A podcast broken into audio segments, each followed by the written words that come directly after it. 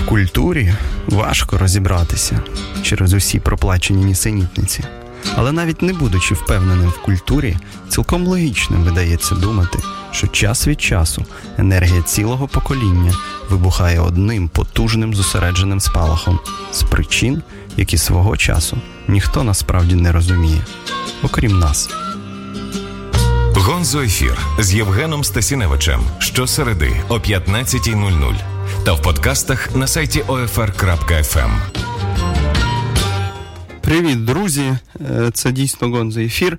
Ми сьогодні трохи затрималися. Перепрошую, але київські пробки це така штука непередбачувана, з якою нам ще боротися і боротися.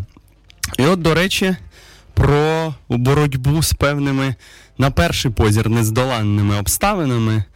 Е, йдеться в певній кількості тої культурної продукції, про яку ми сьогодні будемо говорити. Тому вища логіка в цьому таки є. Про що ми сьогодні говоримо? Е, які культурні підсумки підбиваємо цього тижня? Е, давайте традиційно починати з анімації, бо у нас є прем'єра, яка варта уваги, є про що поговорити. Маю на увазі, звісно, Лего фільм Ніндзяго. Це не перша частина, це це не перше явлення Лего у великій анімації. Ми знаємо, що були вже два попередники. Перша це Лего фільм ще 2014 року. Потім був Лего фільм Бетмен, і про нього ми вже з вами говорили. Тоді ми вже були в ефірі. І от тепер виходить третя частина продовження Лего фільму анонсовано 19 рік. Ну, словом, франшиза запустилася. Свої шанувальники, свої критики там є. А наша справа поговорити, наскільки виправдана ця франшиза є, наскільки вона здається виправданою сьогодні, коли ми бачимо третю частину. Ну, дивіться, е, перший фільм, якщо ми його згадаємо, він дійсно був по-своєму навіть революційним. Ну, якщо відкинути цей попередній скепсис до того, що ці живі е, фігур, оживають фігурки, і вони там собі переміщуються, і е, кому це взагалі може бути цікаво, окрім як наймолодшому, е, наймолодшому віку, дошкільнятам. Апологетизація конструктору і так далі. і так далі. Якщо це все відкинути, цю досить примітивну критику, перша частина була дійсно по-своєму дуже революційною. І тематика була тоді е, така на злобу дня, якщо хочете. Якщо пам'ятаєте, там йшлося про про місто, лего-місто. І е, йшлося про певного такого диктатора, який хоче е, унеможливити будь-які трансформації в цьому місті, хоче всіх склеїти, хоче нагнати такої е, туги і безнадії в це місто. І от герой, який загалом то не, не збирався бути героєм очолює певний загін, і вони борються з таким тираном. І і, і перша частина Лего фільму поставала антиутопію несподіваним дуже чином. Це була антиутопія, і тоді з політичним моментом це страшенно корелювало з нашим дійсно події 13-14 року. Е, про повалення диктатури, про ініціативу знизу і все таке інше. І і касові збори, все все, було все було дуже добре. Лего себе виправдало. Це може це може існувати не тільки на рівні е, невеличких серій, е, не тільки серіалів телевізійних, анімаційних, але це може бути е, кінотеатральний продукт. Пройшов час, пройшло два роки. Ми побачили Лего фільм Бетмен. Е, і теж було дуже багато скепсису, і теж скільки можна нам розповідати про супергероїв. От у нас зараз в кіно йдуть одним за одним ці фільми, безкінечні продовження Марвелівські, е, і те, і се, і і Бетмена ми вже Ноланівського живого побачили. Ну, ну, ну що нам знову розкажуть? Е, Тим паче там брутальний юмор почав проступати, і і, і все зрозуміло, начебто. Але ні, ми тоді, коли говорили, пам'ятаєте, хто хто пам'ятає, ми акцентували якраз на тому, що. Е, несподівано цей фільм, е, анімаційний фільм про супергероя, стає е, апологією сімейних цінностей. Він він там самітник. Ну і Бетмен загалом то самітник. Ми, ми, ми знаємо, що він де і коли він втратив родину. Але врешті цей самітник приходить до усвідомлення того, що один він не аж так багато вартує його конкретні персональні зусилля.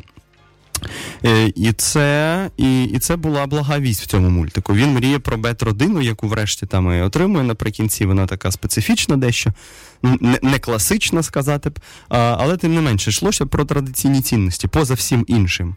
Поза тим, що супергерой завжди має мати біля себе якогось антигероя, такого свого улюбленого ворога. Е, там багато цікавих таких реперних точок було озвучено. Взагалі така деконструкція жанру.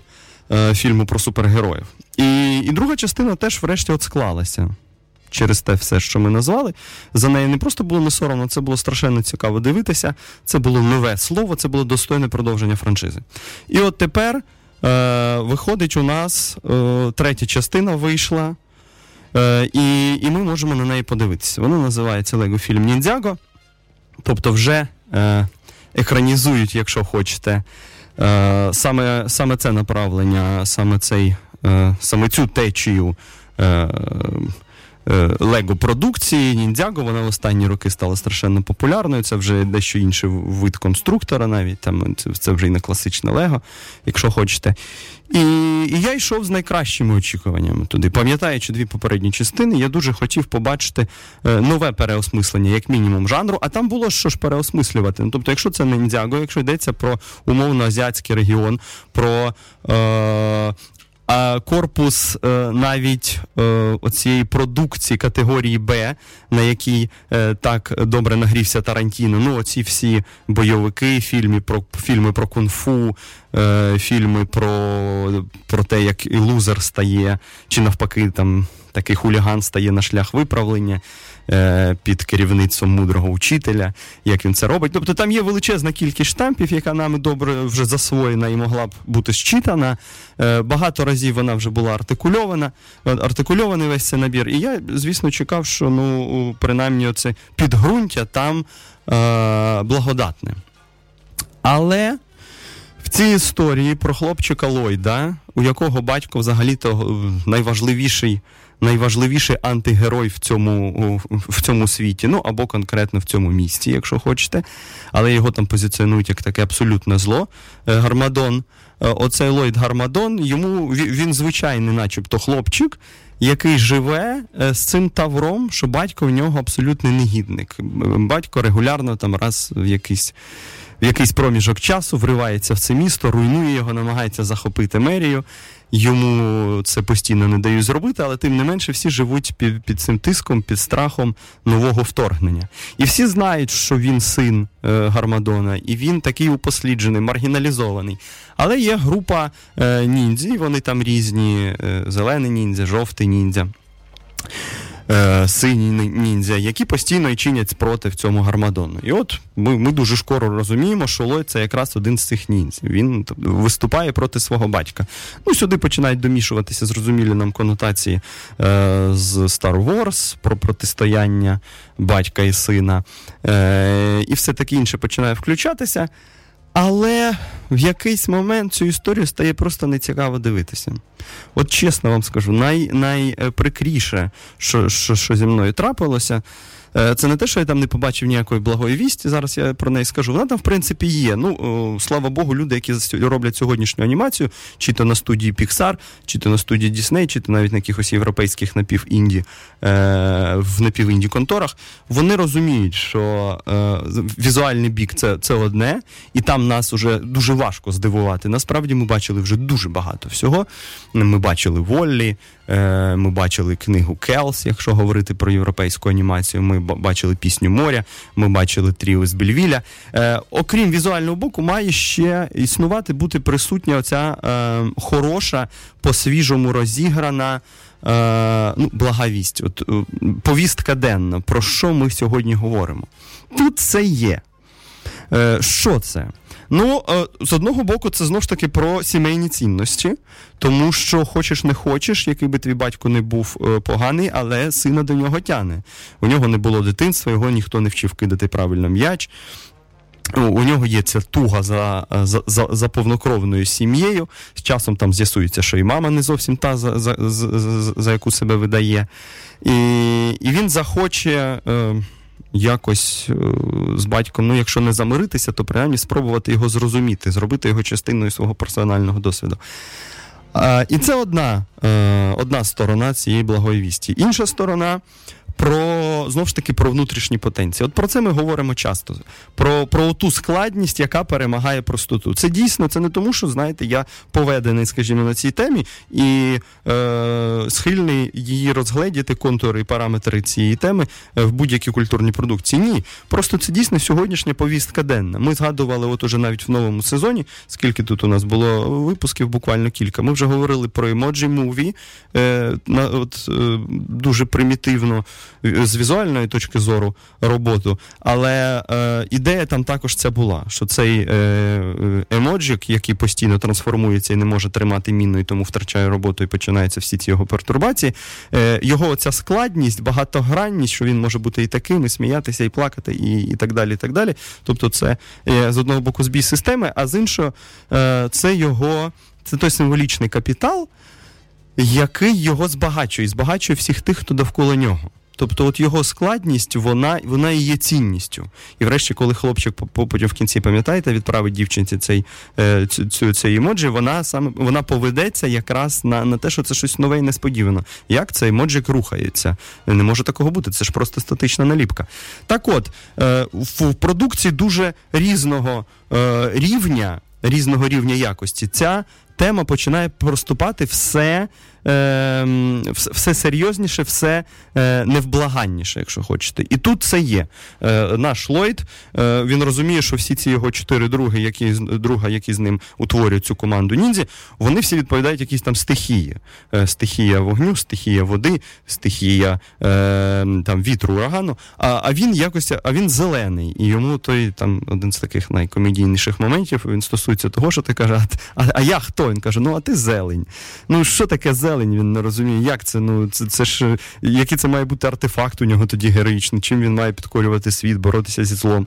І наприкінці, звісно ж, він зрозуміє, що зелень це якраз і є саме життя, це ота постійна вегетація, це те, що об'єднує всіх. Це продовження, це органічність, це це вітальний імпульс, те, що надає всій цій команді е, хороші, професійні, амбітні, там, е, значить, альтруїстичні, все, все е, це те, що надає всьому цьому імпульс ресурсу необхідного.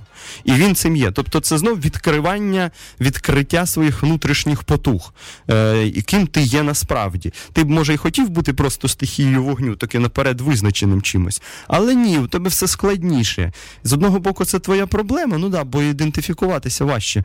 А з іншого боку, Е, і і в світі, який не е, постійно е, ускладнюється, і навіть в умовах, коли якісь злодії хочуть все спрощувати безкінечно, ця складність є все одно виграшною.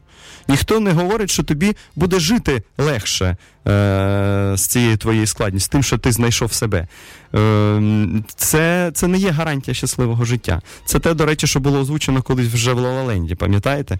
Те, що вони знайшли себе, те, що цей е, актор Райан Гослінг е, став музикантом, і вона пішла своєю героїню творчою, своїм творчим шляхом, вони себе віднайшли, вони себе реалізовують так, як і треба. Тобто вони собі дорівнялися. Але ніхто не говорив, що професіоналізм, що віднайдення свого е, шляху буде дорівнювати абсолютному е, щастю, принаймні на рівні навіть побутовому. Ну, так говорить про це кіно. Е, анімація, звісно, має дещо, ну, все ж таки. Думати про свого потенційного і першого глядача, тобто про умовних цих підлітків, е, дітей і підлітків, і там йдеться про те, що якраз віднайдення себе це це є шлях до до щастя. Це це, це думка специфічна. Можливо, е, це закладає не зовсім правильний горизонт сподівань для дітей. Е, Це, це, це не завжди є так. Але, е, Але це є. Тобто, от комплексна така е, складна проблематика в мультику присутня. З іншого боку, де вона не присутня зараз, в якій анімації. Я ж кажу, навіть в най, найпересічнішій, най, найсереднішій анімації ми можемо побачити хорошу е, базову думку, ту пульсуючу проблемну зону, яка нас і подразнює. Е, це це є багато де. Це є і в Ніндзяго. Е, вона актуальна, вона не аж така свіжа. Ми це вже бачимо. От знову ж я ж на цьому наполягаю. Тобто вони ніяк радикально не не розвертають цю проблематику. А часто все ж таки мені здається, що і найбільшу касу, і найбільшу популярність здобувають ті мультики, які першими ламають. Е, ламають певні стереотипні погляди на суспільство, на на індивідуальність, на процеси індивідуації е, особистості е, і так далі. От вони або або це такі мультики, які просто йдуть першими. Це такі тарани е, в своєму жанрі, в своїй галузі. Або ж це ті мультики, які якось по-іншому починають це все е, тлумачити. Ну, от приклад першого це, звісно, холодне серце. Ну я довго переглядаючи безкінечно з донькою, яка є фанаткою цієї продукції, переглядаючи е, цю анімацію, думав, господи, ну в чому там причина? Ну звідки цей неймовірний скажений світовий е, попит на всю цю на, на, на цю рекламну продукцію, безкінечні ляльки, е, безкінечні ну, вся ця супровідна продукція словом. А потім, якщо подумати, то зрозуміло, це цей мультик попав, він став першим для покоління, для цього покоління дітей, яке ще наростає, який розповідав історію. Е, по-іншому герої були дівчатами. До того ж, їх було дві. Там два е, два сценарії для е, для ідентифікації. Так, Є Анна і Ельза. Там є більш-менш недолугі чоловіки, те, що ми пізніше все побачимо в Муані. Ну, такий е, відчутно феміністичний мультик, і і це дуже добре. Е, Вони не пам'ятали вже мультику Мулан, який пам'ятаємо всі ми, звісно, з 90-х. Але от на їхній час, на їхній вік, першим припалося саме холодне серце, яке розширювало діапазон соціальних ролей, яке показувало, е, що немає, напевно, від початку негативних героїв, бо Єльза, вона ж не є негативною негативною, вона просто не може контролювати свою силу. Так само, як і Анна, е, герої е, від початку позитивні, можуть бути недолугими і невротичними. Тобто там була і і, і життєподібність, якщо хочете, е, там була ця апологія сестринства, ну і так далі. і так далі. Звісно, прекрасні музичні партії, ці пісні, які ви завчите на пам'ять, навіть якщо і не хотіли, і не збиралися. І все це спрацювало. Тобто, Але це це мультик бур. А є мультики, які докручують якось несподівано кожен раз е, ідею. Е, Ну, е, таким можна там вважати Зверополіс. Тобто він не не, не, не геніальний, не шедевр, але в своїй тематиці, хто бачив, той той пригадає, він, він важливий. Так? Він важливий про цю модель соціального устрою, про первісні базові е, інстинкти, які можна все ж таки перекрити якоюсь емпатією зверху. Це все було. І тому він теж стає, по суті, знаковим. От з Ніндзяго так не склалося. Він і не відкриває тему, і цікаво її не перетлумачує. Ну і що найприкріше, просто сюжетно там є такі швид... Е, шматки, навіть хвилин там по 5-7, а для мультика чи для фільму тривалістю півтори години це, це, це великий шматок де просто починаєш позіхати. Це вже не цікаво. Там немає якоїсь плідної, там немає е, думання про про, про всю аудиторію. Тобто діти то собі дивляться, їм цікаво може і постійно дивитися за за цим Ллойдом, за, за протистоянням, за цими драконами, які летають. Е, Може бути, але ж і їх не треба за дурнів тримати. Вони теж добре добре щитують, коли з ними жартують, коли, е, коли до чогось. Е, до чогось навіть можуть читати апеляцію до чогось, але не треба забувати про дорослу аудиторію, про тих батьків, які приходять в супроводі. Ну, як правило, так відбувається.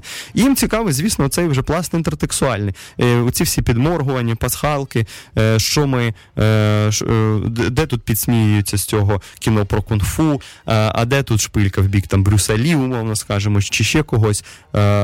І от, от, от цього якось мало в Лего Ніндзяго.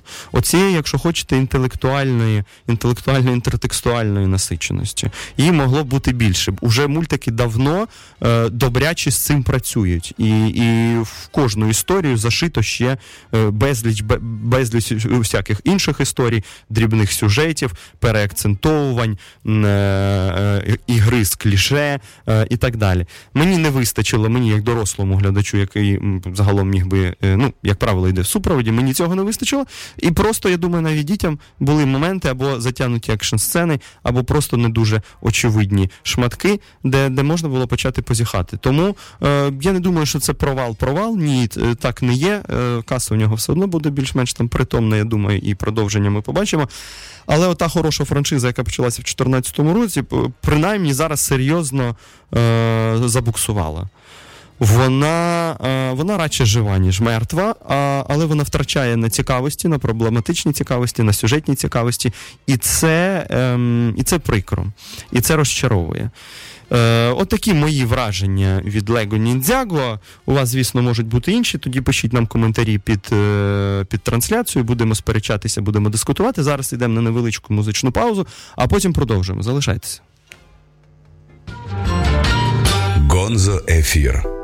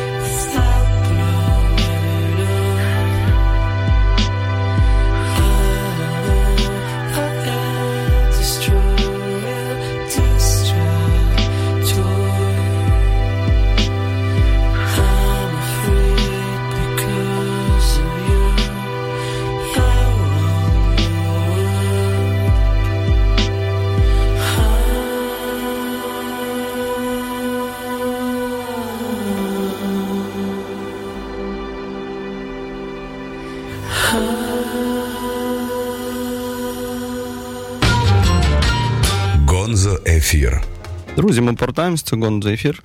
Old Fashion Radio, мене звати Євгеній Стасянович. Я сьогодні сам, але це може і на краще, бо ну, треба чергувати, знаєте, і, і, і гостей іноді буває забагато. Наступного разу, думаю, ми вже з кимось зустрінемося, поговоримо на два голоси. Сьогодні ви вже послухайте мене. Ми е, обсудили з вами Лего фільм Ніндзяго, важливу франшизу анімаційно останніх років. Франшизу, яка все ж таки забуксувала. Ну, На мою скромну думку, е, вони могли б вижити значно більше з таким ресурсом. Е, з грою на такій території, оцей е, фі, фільм фільм на території історії про конфу, е, східну мудрість, віднайдення свого шляху. Можна було б значно більше, звісно, накрутити. Але сталося те, що сталося. Ну, ну і окей, з тим. Ідемо далі, а далі я вам хочу розповісти е, ось ось про що. Ми часто говоримо про серіали, і і це правильно, це логічно, це доцільно. І Є серіали дуже гучні, звісно, є Твін Пікс, є Гра престолів, е, є там справжні детективи. Ті, хто ті, хто є фанатами, я думаю, сподіваються на на вихід третього сезону. Хоч цей серіал антологія. Е, Є є Фарго, багато чого різного. Є є блискучі міні-серіали, як от е, Маленька велика брехня про яку ми згадували того разу з Міті Недобоєм, е, говорячи про підсумки премії Еммі. Але є серіали, яким яким народу написано е, не стати е, величезною подією, не не, не, не зібрати, напевно, якусь феноменальну, якусь надзвичайну аудиторію. Е, але тим не менше вони є прикладом дуже якісно зробленого продукту е, позахалтурного, який просто приємно дивитися, особливо людям, яким е, близький той чи інший жанр, ну в якому цей серіал власне і постає. І от сьогодні я хочу з вами поділитися своїм нещодавним відкриттям. Це серіал, який називається Старк. Він він вже йде, він йде з кінця серпня. Е, це по суті. Міні-серіали. Е, це щось на зразок Шерлока, ну тобто, коли в сезоні три серії. Але тут все виходить значно швидше, бо матеріал вже відзнятий. І на на, якому ж на якому ґрунті виростає цей серіал? І чому він мені особисто видається таким симпатичним і таким важливим? Е, по-перше, він виростає з детективів е, Джоан Роулінг.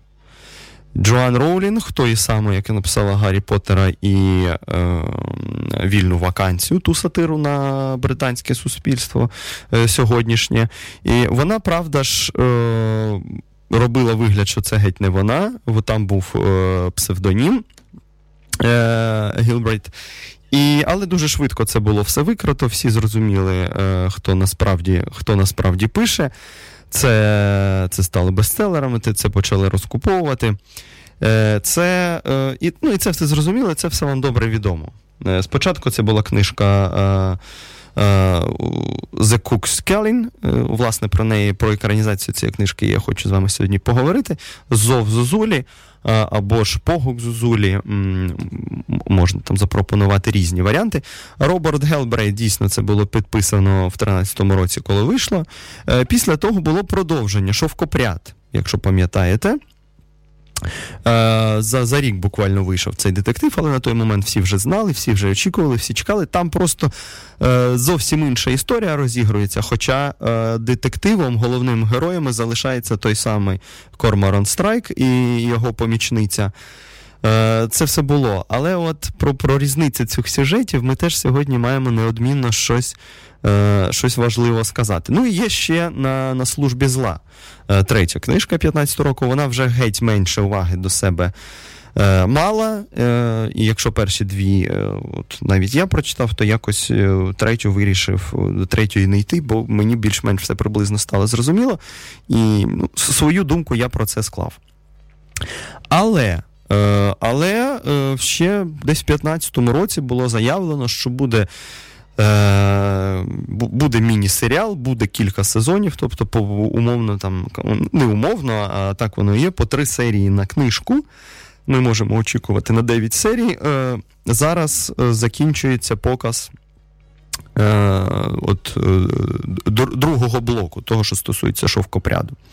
Ви можете ще встигнути навіть от, побачити це в це в реальному часі, а далі ми чекаємо от, от екранізацію тої останньої частини. Чому це варто чекати на це і чому взагалі варто звернути на це увагу? А, Дійсно, ця думка не нова і не аж така свіжа, але її періодично варто. Е, артикулювати, вона полягає ось у чому. Що хороший серіал може бути е, не обов'язково з величезними, е, з величезним ресурсом. Він не обов'язково має нам сповіщати щось таке, чого ми до цього часу не знали. Може, він би мав це робити, якщо претендує на потрапляння у вічність, але якщо він на неї не претендує, то може вистачити доброго, поштивого, е, охайного поводження з тим е, з тим каноном, з параметрами того, того канону, в нашому випадку детективного жанру, з якого він виростає. І е, має бути бережливе ставлення, взагалі любовне, я б навіть сказав, ставлення. Бо є при, такі приклади, коли книжки написані е, з е, з урахуванням якоїсь конвенції, тобто вони постають на ґрунті, там, скажімо, вікторіанського роману. Але сам письменник до цього вікторіанського роману ніяких симпатій особливих не відчуває. Тут його, звісно, може врятувати в такому випадку е, будь-якого творця, може врятувати така чиста ненависть. От тут треба або справжня любов, або чиста ненависть. Коли ти ненавидиш це, тобі теж може вдатися настільки зухвало це все розламати зсередини, що вийде якась нова якість і новий продукт. Але коли воно таке літепле і не холодно, і не жарко від того. Коли, а особливо, якщо е, творець ще якось е, зневажає той канон, на території якого буцімто грайливо заходить, бажаючи висміяти якісь штампи, дуже часто не складається. Тому що, ну, знаєте, мистецтво, е, мистецтво штука, все ж таки, яка вимагає сильних емоцій.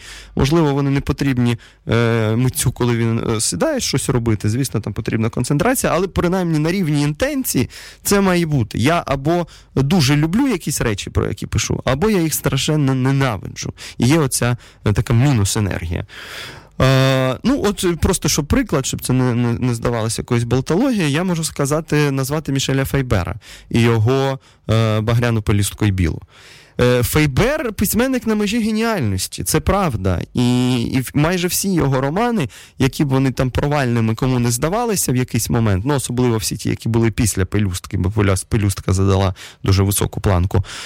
Е, в них щось таке надзвичайне є. Е, є ота літературна есенція, літературна, ота якість літературної матерії, яка видає Фейбера е, щось більше, ніж просто белетриста чи, чи оповідача історії. Тут це без сумнівів. Але оцей його наріжний опис Магнум, оця його книжка Багряна Пелюстка Біла про е, проституток е, вікторіанської епохи.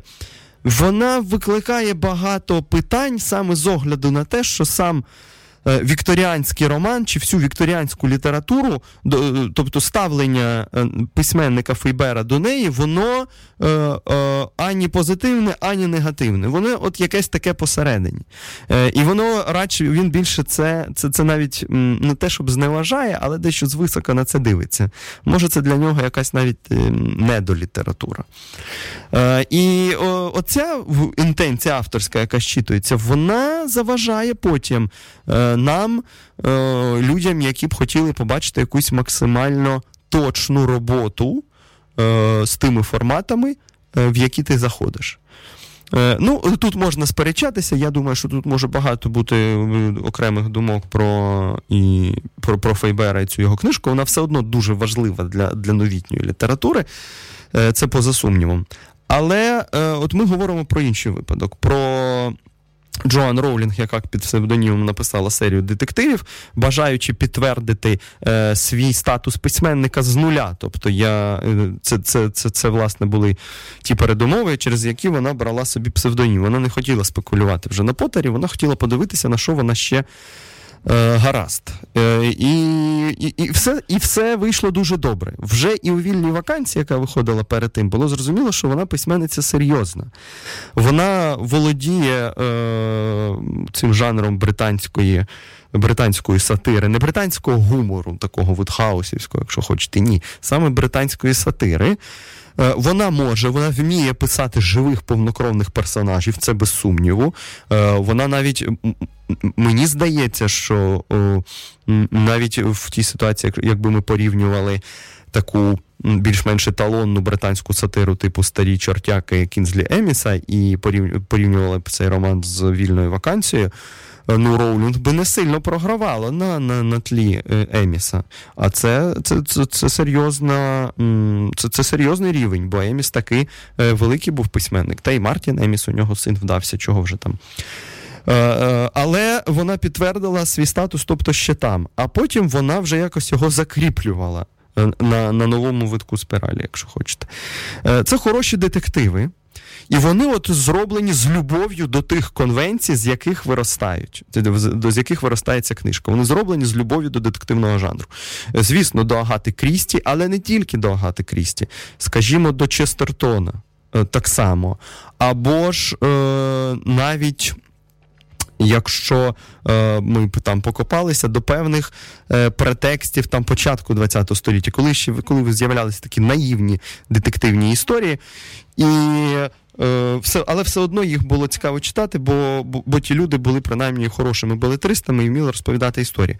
Тобто у Роулінг є бережливе любовне ставлення до детективу як жанру. І от е, в, в, в погуку, в позові, в зові е, Зозулі як хочете, це все простежується. Е, кого ми там бачимо? Ми бачимо Корморана Страйка, детектива приватного, який пройшов війну на Близькому Сході, втратив там ногу і, і певна кількість е, таких е, драмедійних, тобто драматично-комедійних ситуацій, трагіфарсових, пов'язаних з тим, що якраз у нього немає там частини ноги. Ну і він сам підсміюється над собою, хоча й періодично ж, звісно, страждає від цієї е, своєї інвалідності, бо він не може швидко переміщатися. Ну, от те, що ми звикли, що детективи мають бігати і всіх доганяти. Отут цього нема. Він там навіть. Таку е, не надто спритну дівчину не може наздогнати, ну тому що тому що на це є об'єктивні причини. Він е, береться, це це, це його. Ми нічого не знаємо про нього е, до моменту оповіді. Тобто, частково, фрагментарно нам почнуть розповідати, що ще було. Але ми його як детектива, по суті, ще не знаємо. От наскільки він вдалий, чи він е, такий геніальний лузер, чи він просто генера... геніальний детектив, чи він е, зорь з неба не хапає. Е, Оце важливо. Ми добр... довго, довго знаходимося в ситуації нерозуміння міри його здібностей. Е, Врешті він, звісно ж, розкриє першу справу, і, і вона буде, і вона дійсно блискуче скручена і і вивірена, і там купа персонажів є, вони там всі штовхаються, їх дуже багато. В книжці в книжці це якось е, краще зроблено. Е, От в серіалі воно м, починає в якийсь момент ну, може злегка напружувати якісь колізії, треба треба слідкувати за руками, е, хто там, що, яка якась родина, адвокати, хто кому хто. Бо бо в основі там е, вбивство, точніше, на початку думаю, що це самогубство відомої моделі. Е, Лули. І є сім'я, яка колись взяла її собі, це це, це дитина прийомна. І і ця сім'я, начебто, хоче закрити справу, бо ніхто не сумнівається, що це самогубство на на, нервовій, на, нервовому ґрунті. Але є її звідний брат, і він то й просить, він друг дитинства Кормора Страйка. Він і просить Е, аби той втрутився і все ж таки знайшов, звідки там ноги ростуть у цієї справи. Він то, звісно, знайде, воно там все не раз перевернеться, і наші очікування багато разів будуть обду... будуть е, нас обдурять. Е, і це все, що має бути в хорошому детективі. Але справді він хороший, от е, цей Зозулі, він хороший, принаймні базово тим.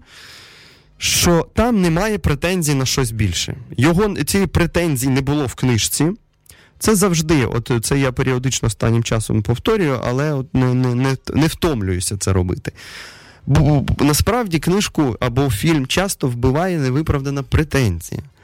Коли, е, начебто, щось ми, хтось там, автор чи режисер намічає, потім цим шляхом не йде, але такий от кинув собі ще щось. А тут мені на огірки буде, як в тому анекдоті, знаєте.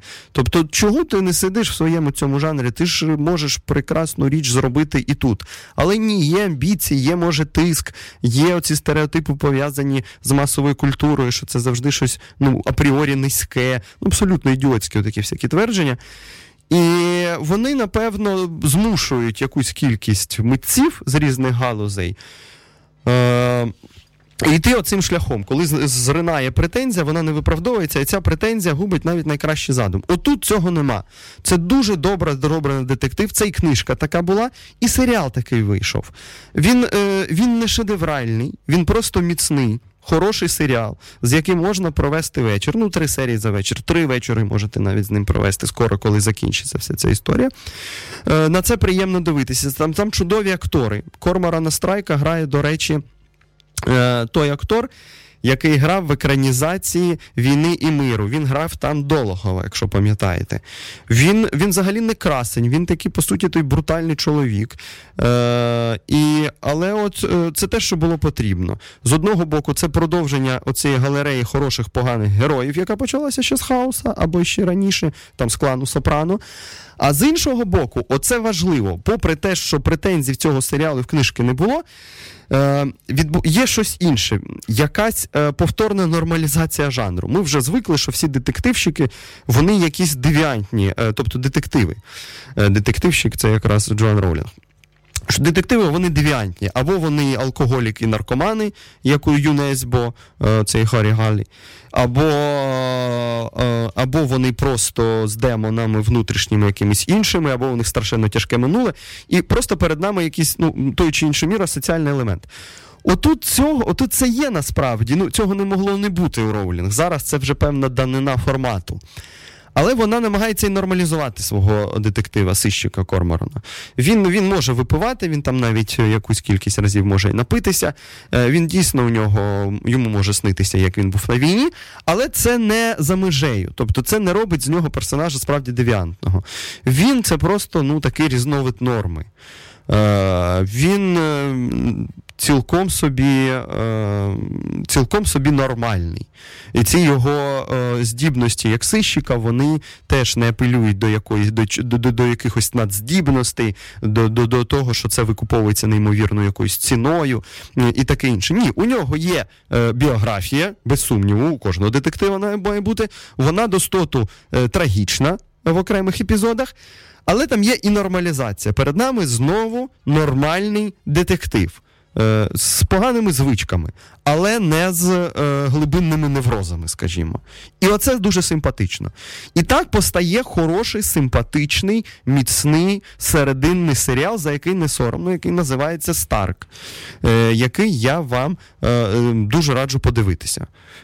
Зараз ми йдемо на знову ж таки останню невеличку музичну паузу, а потім повернемося. Залишайтеся. Гонзо ефір. Ефір.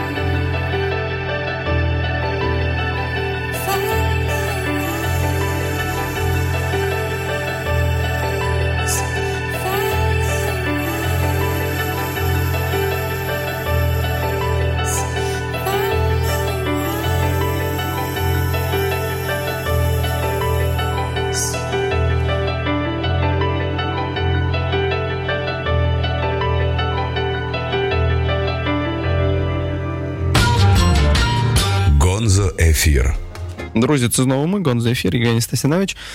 Ми е, заходимо на нашу останню коротеньку частину. Е, ми встигли поговорити попередньо про серіал Старк. Е, як на мене, дуже симпатичний серіал, який я вам усіляко раджу, е, не як приклад чогось геніального і пробивного і революційного, а як приклад добре зробленої виконаної роботи, чесно зробленої роботи, без претензій, які б врешті зіпсували цей фільм. Ну або або й книжку. Там дійсно там хороший ансамбль акторський, там Том Берг, Холідей Гренджер, яка грає цю помічницю. Роб, Робін Еллакот, ну, таку Ватсон. Е, Але але її образ теж, ну. Не можна сказати, що він надзвичайно новий, але не можна сказати, що це це щось штамповане. Е, Просто мені здається, поруч з відмовою від невиправданих претензій цей серіал прикрашає ще й оця схильність до нормалізації. Перед нами нормальні герої і нормальні персонажі. Я маю на увазі саме цю ну, ядро, це детектив, помічниця. Е, Це важливо. І е, там у другій частині, от коли йдеться про екранізацію шовкопряда, починається. Е, ну, Певна кількість прикростей там починається. І, звісно, от поклик Зозулі, чи Зозуля гукає, е, зроблено краще. Але і криш, е, книжка там була від початку міцнішою. Бо шовкопряд про це про світ е, літературних агентів, видавців, письменників, заздрості, ненависті. Е, І е, там вже далися в знаки, дали про, дала про себе знати оця англійська сатиричність роулінг. І шовкопряд по-своєму нагадував вільну вакансію. І там треба розуміти, що цей гротеск він може резонувати на тлі реалістичності е, по поклику Зозулі. Але він е, ну, він там програмний. Вона от в такий сатиричний спосіб спосіб розповідає про ці кола. Може, навіть вона мститься їм, тому що ми ж знаємо, що Гаррі Поттера зовсім не одразу було прийнято в роботу. Е, І може, може хтось дещо розчарується на шовкопряді, але принаймні от поклик Зозулі ці три серії треба подивитися. Добра, хороша робота. Ну і зараз, у ці останні хвилини, які залишилися, я хочу сказати все ж таки про, про одну книжку, про дуже важливу книжку. Е, я думаю, вона вже прийшла в багато книгарень. Це видав Інститут народознавства НАН України. Не лякайтеся цієї назви. Е, Мені її порадила на формі Ярослава Стріха. Пам'ятаєте, Яся до нас приходила. Яся, якщо ти зараз мене чуєш, спасибі тобі величезне за цю наводку. І Це це надзвичайно важлива книжка. Це книжка Оксани Кісь Українки в Гулагу. Вижити значить перемогти. Е, Оксану Кісь окремо представляти не треба. Вона історикиня, і антропологиня. Е, І ми часто бачимо її і коментарі, або якісь виступи на тих майданчиках, на тих платформах, де йдеться про гендерну проблематику, про гендерну проблематику в історичному ключі. Е, Ми знаємо її книжки. Або ж збірки, які вона впорядковувала. Остання була українські жінки в горнилі модернізації. Про неї теж чимало поговорили. Я сподіваюся, ще поговорять. Але і про цю друзі книжку треба говорити. А по-перше, треба прочитати. Ну, в назві, начебто, все і сказано Українки в Гулагу. А, Але е, ну, це ж е, це, це ж тільки початок, це ж тільки обкладинка. Е, там це, серйозна ґрунтовна робота яка не стільки, знаєте, є чимось на противагу книжкам там, умовно, там Солженіцина чи Ен Еплбоум з її гулагом. Хоча мені здається, що Ен Еплбоум взагалі-то працює зсередини такої дуже зрозумілої західної кон'юнктури. І в якісь моменти вона починає розрізняти тільки два кольори спектру чорний і білий. Особливо це видно в останній книжці. Ну, от скоро вона буде, вона вже перекладається, вона вийде про залізну завісу у Східній Європі. От там вона, ем, по-моєму, ця кон'юнктурність вже й заважає самому історичному дослідженню. Ні, у Кісі це ніяке не протиставлення, це радше поглиблення проблематики. Тобто йдеться саме про про гулаг, про про ті тюрми. Ну, вона там о, робить певну кількість кількість застережень про що це. Е, До того ж, це. Е, про про конкретні роки там від від кінця 30-х до середини 50-х, або навіть від 40-х, якщо хочете. Ну, Вона там по-різному в різних розділах заходить то то, то, то, то туди, то сюди. Е, І і це саме про українок. Це саме про жінок-українок, які потім або написали мемуари, до того ж, а, просто про Гулах написано не аж так багато. По, е, Якщо зважати на масштаб е, цієї, е, того, що відбулося, кількість людей, які там побували або й там були знищені, там померли, то книжок е, то цих письмових артефактів залишилося. ну от вона наводить там цю, цю цифру 3 тисячі. Це, це, це на, на всі народи і, і на всі літератури. Тобто ви розумієте, е, з яким, е, з яким матеріалом доводиться працювати. Вона спирається і на мемуари, і на усну історію, особливо важливу для, е, для феміністичних студій. Бо тут є точка зору, тут якраз все це це спроба подивитися на на цю проблематику саме е, крізь призму феміністичної методології, не агресивної е, методології. Е, Фемінізм взагалі тільки колись там історично в якийсь момент був там агресивним, скажімо, е, як і багато з яких інших е, ідеологічно критичних таких течій. Але е, йдеться просто про, про страшенно продуктивну в певних моментах оптику, і про це йдеться в першому розділі. Це теоретичні засади феміністських досліджень жіночого історичного досвіду, де йдеться про history як його історію, і про story, її історію, про різницю досвідів чоловічого і жіночого, про те, що навіть е, пам'ять влаштована, пам'ять, яка активізується, ну яка м, просто працює з травматичним минулим, вона по-різному. Е, вона по-різному виглядає у чоловіків і у жінок, хто на чому акцентується, хто що запам'ятовує, хто які координати в цих межових екстремальних ситуаціях е, приймає і вибудовує. От і, і, і це страшенно цікаво. Пер, перший розділ це взагалі от вступ до теми, кому щось не зрозуміло про фемінізм, чи чи, чи, чи там ще е, хтось не позбавлений якихось стереотипів щодо цього. Тут треба просто прочитати оці першу е, перші кілька десятків сторінок, щоб побачити, як ця теорія виглядає зараз, і як вона достосовується саме до історії, до історичного досвіду жіночого. Оце важливий розворот. Е, і Пані Оксана дуже обережно, але е, дуже ґрунтовно, систематично це все викладає. Це все є. Ну але ж цим вона не обмежується. Там ще є е, розділи там, утримання у в'язницях і таборах, національна ідентичність і християнська віра, е, жіноча творчість і дозвілля. Тут, до речі, е, певна кількість дуже цікавих.